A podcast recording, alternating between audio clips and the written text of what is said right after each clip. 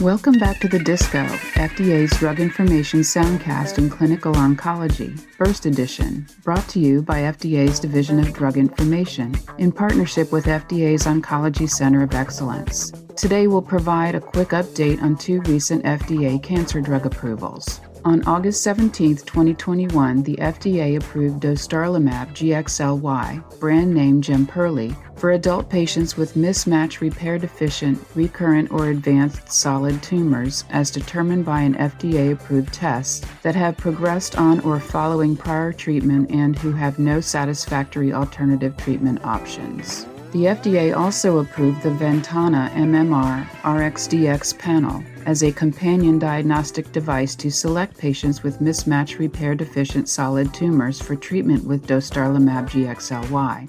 The efficacy of dostarlimab was evaluated in the Garnet trial, a non randomized multi center open label multi cohort trial. The efficacy population consisted of 209 patients with mismatch repair deficient recurrent or advanced solid tumors who progressed following systemic therapy and had no satisfactory alternative treatment. The primary efficacy endpoints were overall response rate and duration of response as determined by blinded independent central review according to RECIST 1.1.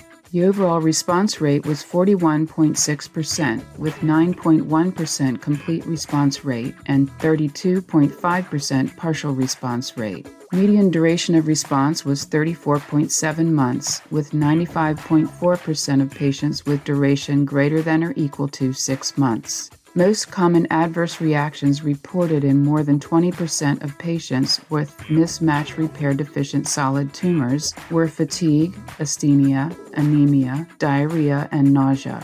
Immune mediated adverse reactions are also associated with dostarlimab GXLY, including pneumonitis, colitis, hepatitis, endocrinopathies, nephritis, and dermatologic toxicity. This review used the assessment aid, a voluntary submission from the applicant to facilitate the FDA's assessment.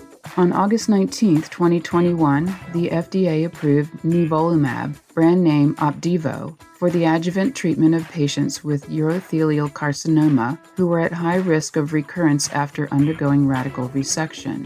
This is the first FDA approval for adjuvant treatment of patients with high risk urothelial carcinoma. Nivolumab was investigated in Checkmate 274, a randomized, double blind, placebo controlled trial in patients who were within 120 days of radical resection of urothelial carcinoma of the bladder or upper urinary tract, renal, pelvis, or ureter at high risk of recurrence. Patients were randomized one to one to receive nivolumab or placebo by intravenous infusion every two weeks until recurrence or until unacceptable toxicity for a maximum treatment duration of one year.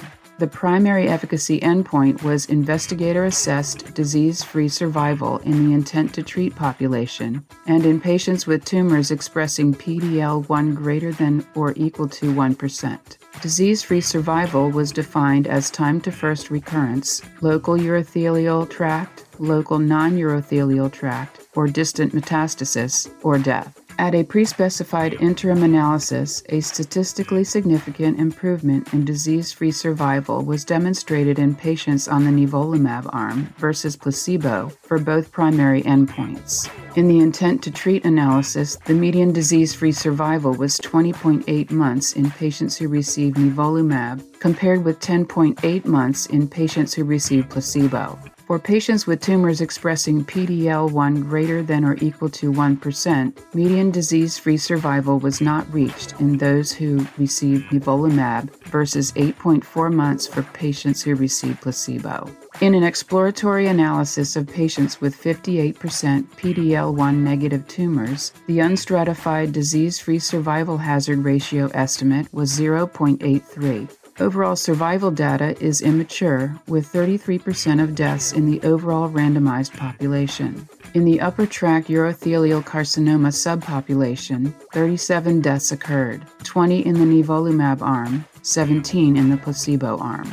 The most common adverse reactions reported in more than 20% of patients who received nivolumab in Checkmate 274 were rash, fatigue, diarrhea, pruritus, musculoskeletal pain, and urinary tract infection. This review used the Real Time Oncology Review pilot program, which streamlined data submission prior to the filing of the entire clinical application, as well as the assessment aid and the product quality assessment aid, voluntary submissions from the applicant to facilitate the FDA's assessment. Full prescribing information for these approvals can be found on the web at fda.gov slash drugs at FDA.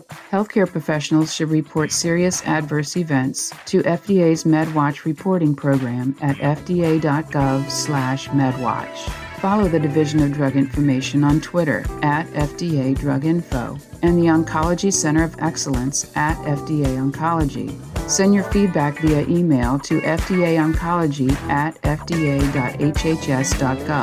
Thanks for tuning in to the Disco Burst Edition.